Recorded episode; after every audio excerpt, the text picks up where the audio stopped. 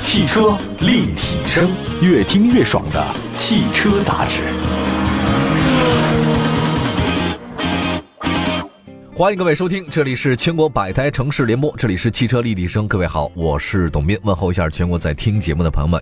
可以关注汽车立体声的官方微信和微博平台，在公众平台里面搜“汽车立体声”就能找到我们。今天在节目当中啊，我们请到了两位好朋友，我觉得哎，你们的定位哈还挺独特的，很难用这个二手车或者新车销售来或者二手车电商平台，我们是这 么定义自己这的是。定位，对对，对来介。绍一下，这是车之宝的市场部总监，我们杨波总，杨波总你好，董老师好，各位听众朋友好。哎，另外还有咱刘伟老师你好，嗯，大家。好，我又来了。哎，对，你上次我们曾经在节目中提到过一件事儿，就是新车跟二手车的这种销售比例的事儿。我觉得以后真的很难分清楚，就是你到底是做新车业务、还是二手车业务。嗯对嗯，这个其实我可以举个例子啊。哎，你说其，实，在美国市场，因为我当时也去考察了一下，嗯其实呃，它的新车竟然是从二手车公司先发出的。啊，呃什么但什么意思啊？它的情况是这样啊，在美国呢是二手车以这个以租代售，哦，比如说像这明白了个福特以租代售，嗯它新出了一款福克斯车型，哼那么第一时间不是在四 S 店里见到它哎，是在二手车的租赁公司里出现。哦，那比如说我想开一个新车，我可以不买这个车，因为这消费理念到那里。明白，我想这个尝鲜，我先上这个二手车的这个进公司去，然然后把这车以租赁的方式租给我开，哎有意思，然后我开个一两年之后，我觉得嘖我想再哎换换一一下新款福克换一下斯对对，我把这个车再退给租赁公司，啊，那我又去尝新款福克斯去了。这个挺好的啊，所以未来为什么这个二手车在美国能够像一比二点几这种流通啊，也是因为这个原因。是，我觉得这个其实到哎，你们有这个业务吗？以后想不想搞？未来我们有规划，因为我们整个要去做起来中国二手车的一个消费的一个全产业链的一个对呀、业务对，你也做全产业链，其实挺好的。哎，哎，再说一个最近我忙的事儿，嗯你刚才提醒了我 了，嗯就那个自然博物馆来的，啊这有一个什么呢？就是说这个人类这个就是起先研究和进化这事儿，我发现啊。人类他就是喜新厌旧 的，这个在骨子里就是这样。你你当然有些人他可能到我们后来慢慢的，咱们还是有其他的传统约束，像环保或者道德其他的约束，还有资源的约束。但一开始在年轻的时候，我们总是愿意尝试一些新鲜的事物，嗯愿意尝试一些其他的不一样的东西。我觉得汽车其实很典型是类似，所以为什么汽车厂家他们每隔一段时间推出一个新款或者改款，然后呢更新换代，它其实就是适应了不同时代的人的审美需求对，不停的就是刺激大家，哎呦，这又不一样了，哎，这又是不一样了。我觉得这个当然男人是车，对女孩子来讲可能就是时装嘛，对吧？嗯嗯所以啊，我跟你讲，这分析每个月的这个数据啊，是格外重要的一件嗯事儿。你能找到说未来或者隔一段时间之后的一种大的趋势。哎，你们收车也会有这样的这种调研吗？就是大数据什么样的车好收或者价格高是吗？会有会有，因为车之宝是二手车电商里面目前唯一一个构建起了 AI 加大数据技术中台的一个公司。哦我们每个月都会去发布二手车大数据报告，然后这里面我们会去分析，比如二手车买卖二手车的年龄层啊，嗯然后男女比例啊，以及那个二手车的一个转换周期，甚至说各区域的表现，种种种种，我们会有基于我们平台交易数据，然后我们会有这个详尽好的一个呈现。哎啊，这样这样，咱咱就分一分数据吧。对对然后那个刘老师，你先说一个，然后哎，俩一人来一个吧嗯。我想，我我就是你们说到一个，就是七零后、八零后这事儿，我看嗯到数据报表当中是九零后开始奋起，呃，零零后呢是占比零点零五，九零后占比百分之十四点一，哦，八零后占到百分之四十四点二七啊，主力妈呀！七零后呢？七零后二十二点九二，啊七零前呢？十五点一二。啊，从这个数据可以看出什么？啊我看一呃，下其实主力还是八零后，百分之四十四点二七。嗯，实际上我们发现呢，就是九零后出乎我们意料，就是百分之十四点一。这我我觉得我们分析的结果是什么？其实现在很多大学生他们是九零后，呃，九零后实际上他们最老的也哎呦二十真九的岁了哎，真是吧？啊啊， 90你咱们以年轻来说，现在很多大学生上学他就有车开，而且家里给买辆车。哎呀，我对吧那时候上我上学，我都买辆自行车，我都费劲，啊 我上学那时候，我们班长有个摩托车，好拉风哇，啊！太狂野了啊，这个。啊有人开奥拓，哇，太厉害哇了！这这绝对是校园的风云人物。对啊呀嗯， 所以呢，你想这个车按照更换周期来说，四五年之后就会换。那么他大学对毕业的时候，那这个车肯定要换。嗯明白。所以为什么？么九零后这个换车这个周期，呃，为换车年龄会会标晚上抗涨呢，也是这个原因。啊而且你看，如果说二十多岁之后他毕了业，呃，自己他有赚收到钱入了，有收入了对。那么现在很多我们发现新车整车，很多厂家推出那个就是呃小型的 SUV，、嗯也是为了这些九零后的他们的喜好，好像有这趋势，是吧对？有啊，这实际上趋势他们这个更换周期会更越越来越快。嗯，这样的。哎，这个问冒昧的问一下，杨总，您是哪哪个后啊？ 八零后。哎，呃，您个人的话换了多少辆车了有啊吗？呃，目前还是第一辆没有换。哦，您这么专 一啊！对对对，哎呀，但但是杨总那辆电动车相当有魅力，哦，电动车是吧？对对对对对对，哎，对，你们有电动车的这个吗？有有有，嗯有待会儿说，待会儿说啊，先先咱们先先从年龄段开始说起啊。那我也冒充一下八零后吧， 八零后现在真的是生活主力，或者说是这个公司或者整个国家的那个主力都是八零后，嗯那这也是他们最有时间、最有精力，还有最有能力的时候换车的时候，可以换一下，真的。嗯，那再看让我说这个男女比例吧。哦男，男女比例这个，我就想听这段儿。 来来来来，到底是男人喜欢吸烟就在车上，还是女人也喜欢这样的事儿？呃，从这个数据来看啊，我们这个百分之七十二点五七的还是男士更换的车比较多啊，百分之二十七点四三的是女士嗯啊。哦哎所以从这样来说，呃，其实我们相比上个月来看，女士的这个换车的呃人数会有递增啊。哦呃，所以呢，我们这实际上车质保这个为什么女士的多呢？实际上还是对我们这个车质保的一个信任，平台的 信哎，任。这倒是女孩子嘛，啊，因为我们提到了这个我们车质保的一条龙的服务，对嗯啊，服务呢，其实对于呃这种小白车主来说，它更适合在我们这平台来做。对啊，你比如说对对像市场里啊，或者像这种 C to C 模式下的啊，你要跟车主呃下面车主来见面啊，嗯见面会导致哎呦很那多的很多问呃题去去掰扯这价格。我倒是愿意见人，对吧不愿意见我 啊，而我们平台实际上是把这个价格的这砍价的都交给我们平台了，哎它对于下面就是的竞拍的方呃式，竞拍方哎式竞拍也会好高不会低。对对对对对，所这以个它好很省心嗯啊，所以导致它这个呃女性车主会逐渐增加。哎，我觉得这个是一个好的现象。嗯其实很多女生她这个对二手，她就是担心自己被蒙被骗，因为她真嗯不懂。所以我觉得，如果你们能把这上做好的话，实际上是功德无量的一件事儿。对而且女性购买力很强的，有嗯很多家庭当中， 消费主力，哎呦，真的很多家庭里面，嗯杨总，我冒昧问一下，是个人单身是吗？还呃，已已婚，已婚是吧？对对对，哎，你们家谁做决定？呃，我媳妇儿大多你是你看吧，对吧？这这你这这是吧？杨总监，你看这个事业有成，对吧？回家哇跪搓衣板儿，做蹲地，做做饭，洗衣服，太难了。我跟你讲，哎，女生她其实她会操持家务嘛，尤其是在消费方面领域当中，她们是有一定的比较和发言权的。对我那天看到一个淘宝的一个数据哈。其实也发现，在淘宝上最活跃，当然还是女性为主嘛，就是全国各地的，你这个你就能发现。当然，大家也别觉得淘宝、天猫上它只卖低端货，它有很多高端的对对东西。嗯决定大概是，姐现在别说这个，像一些针头线脑，甚至买房这么大型的一各种决定，买在哪儿，买多大，还有什么地方是置业，还有包括投资理财这块儿，女性占的比例都比男人多，嗯，但唯独有一块儿就是汽车，嗯，只有这么一块洼地，就是男人做决定可能比女人多一点。所以我觉得，如果但是只是因为他们怕被骗而已。如果你们能把这做起来的话，那真是功德无量一件事儿，挺厉害的。下一个呢，再说一个蜜月期的事儿吧，好不好？咱们那个 不能喜新厌旧嘛，是吧？生活永远是蜜月呀。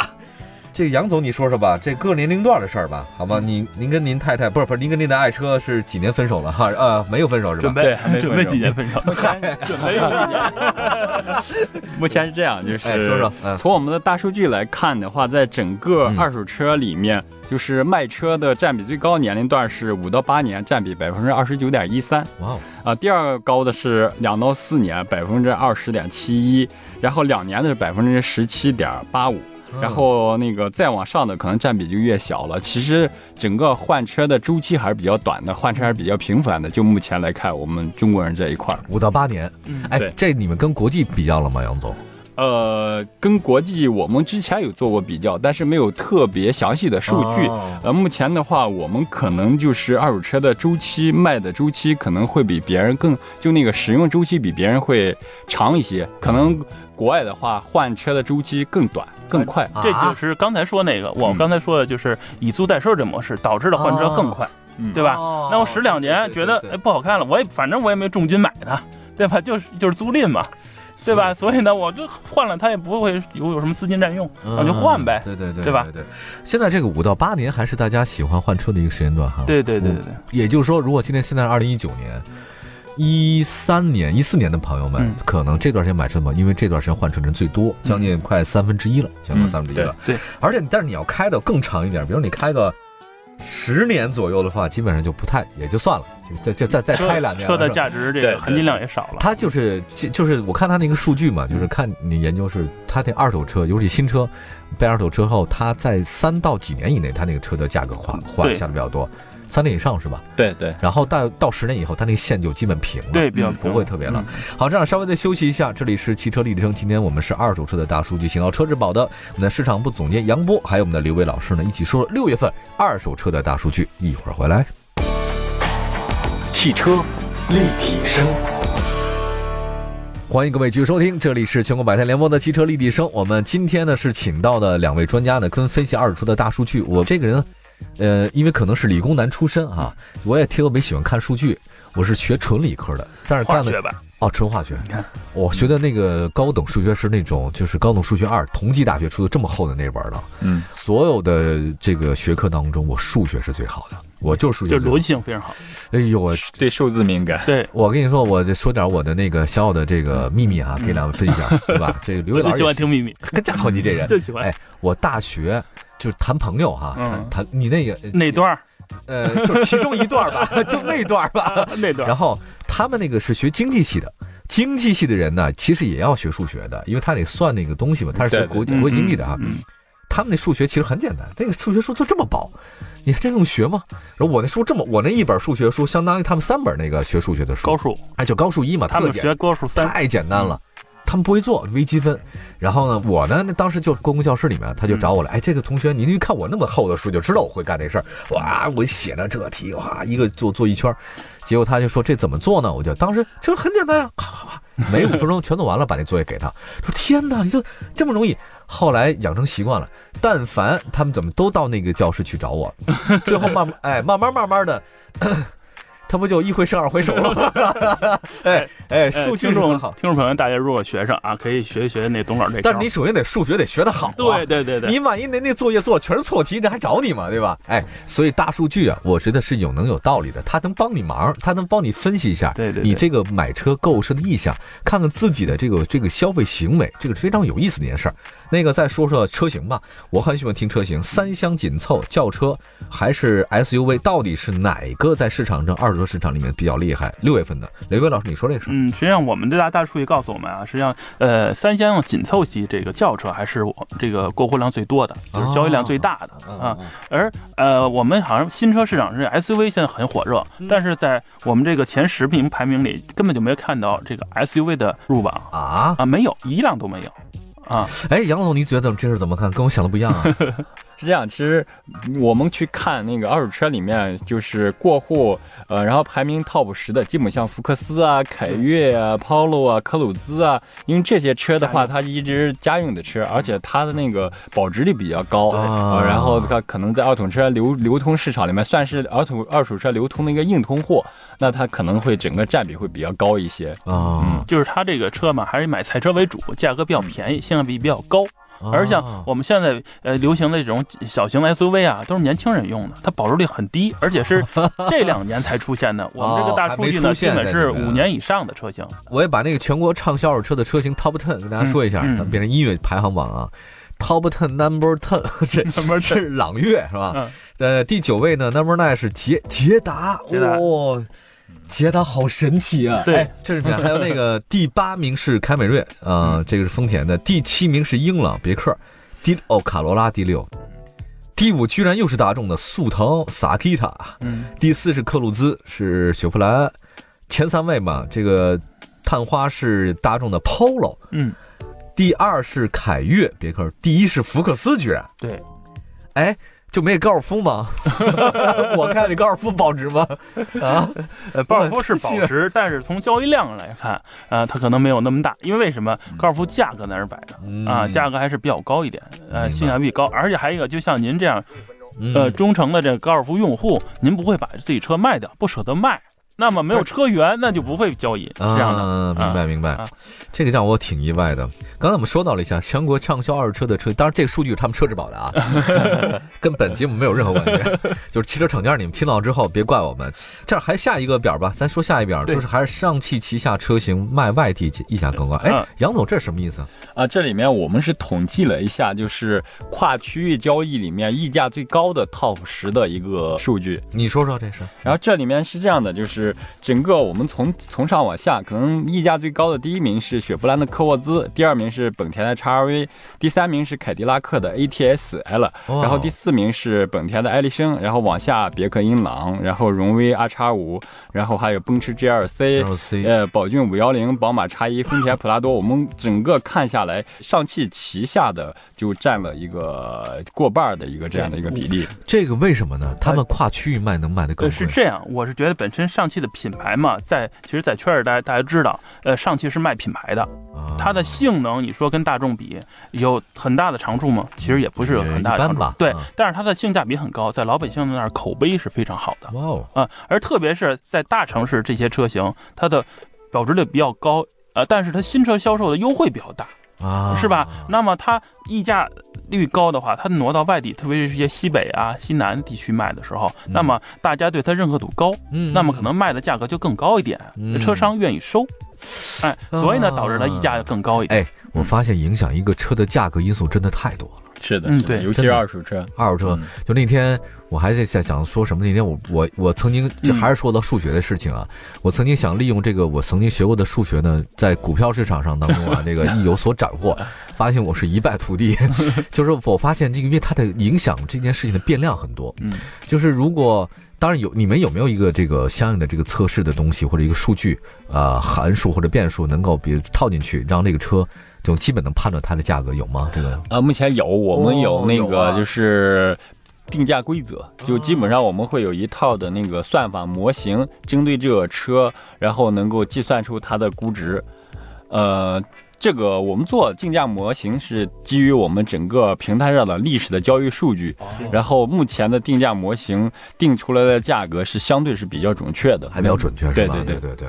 真是挺好的一件事儿。所以你们也会有一个大的数据分析嘛，对吧？所以就我们呈现出每个月的一个大而数且据报告，对，因为你们做了七年，嗯其实我觉得这七年最宝贵的，真的就是这些数据，数据嗯是的真。的太重要了。因为你对未来的把握，时间越长，你见的就越多，然后你的数据会越准确，就公司它就会越嗯能活得过越好。我再提供一个数据，就是好咱我说们平台，呃，经过我们的服务对象，什么是服务对象？就哎是说说已经把手机号通过我们平台，就像呃呃评估，我们对可能线下进行评估或者嗯是商业评估的这种，嗯嗯已经超过一千万了，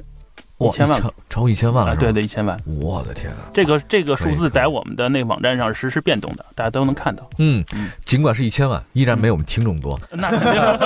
我们的听众千千万万呐，上亿，反正加上国外就不止了。呃都是董老师的哎，粉哎丝。开玩笑，开玩笑 啊！哎，这哪天你们做的国外的吧？好啊，真的，哎，我其实嗯特别想听听这个，就是跟我发现，其实真的就是如全世界各地，如果你有国际视野的话，买卖车辆对汽车文化、对各种方面，它会有完全不一样的一个理解。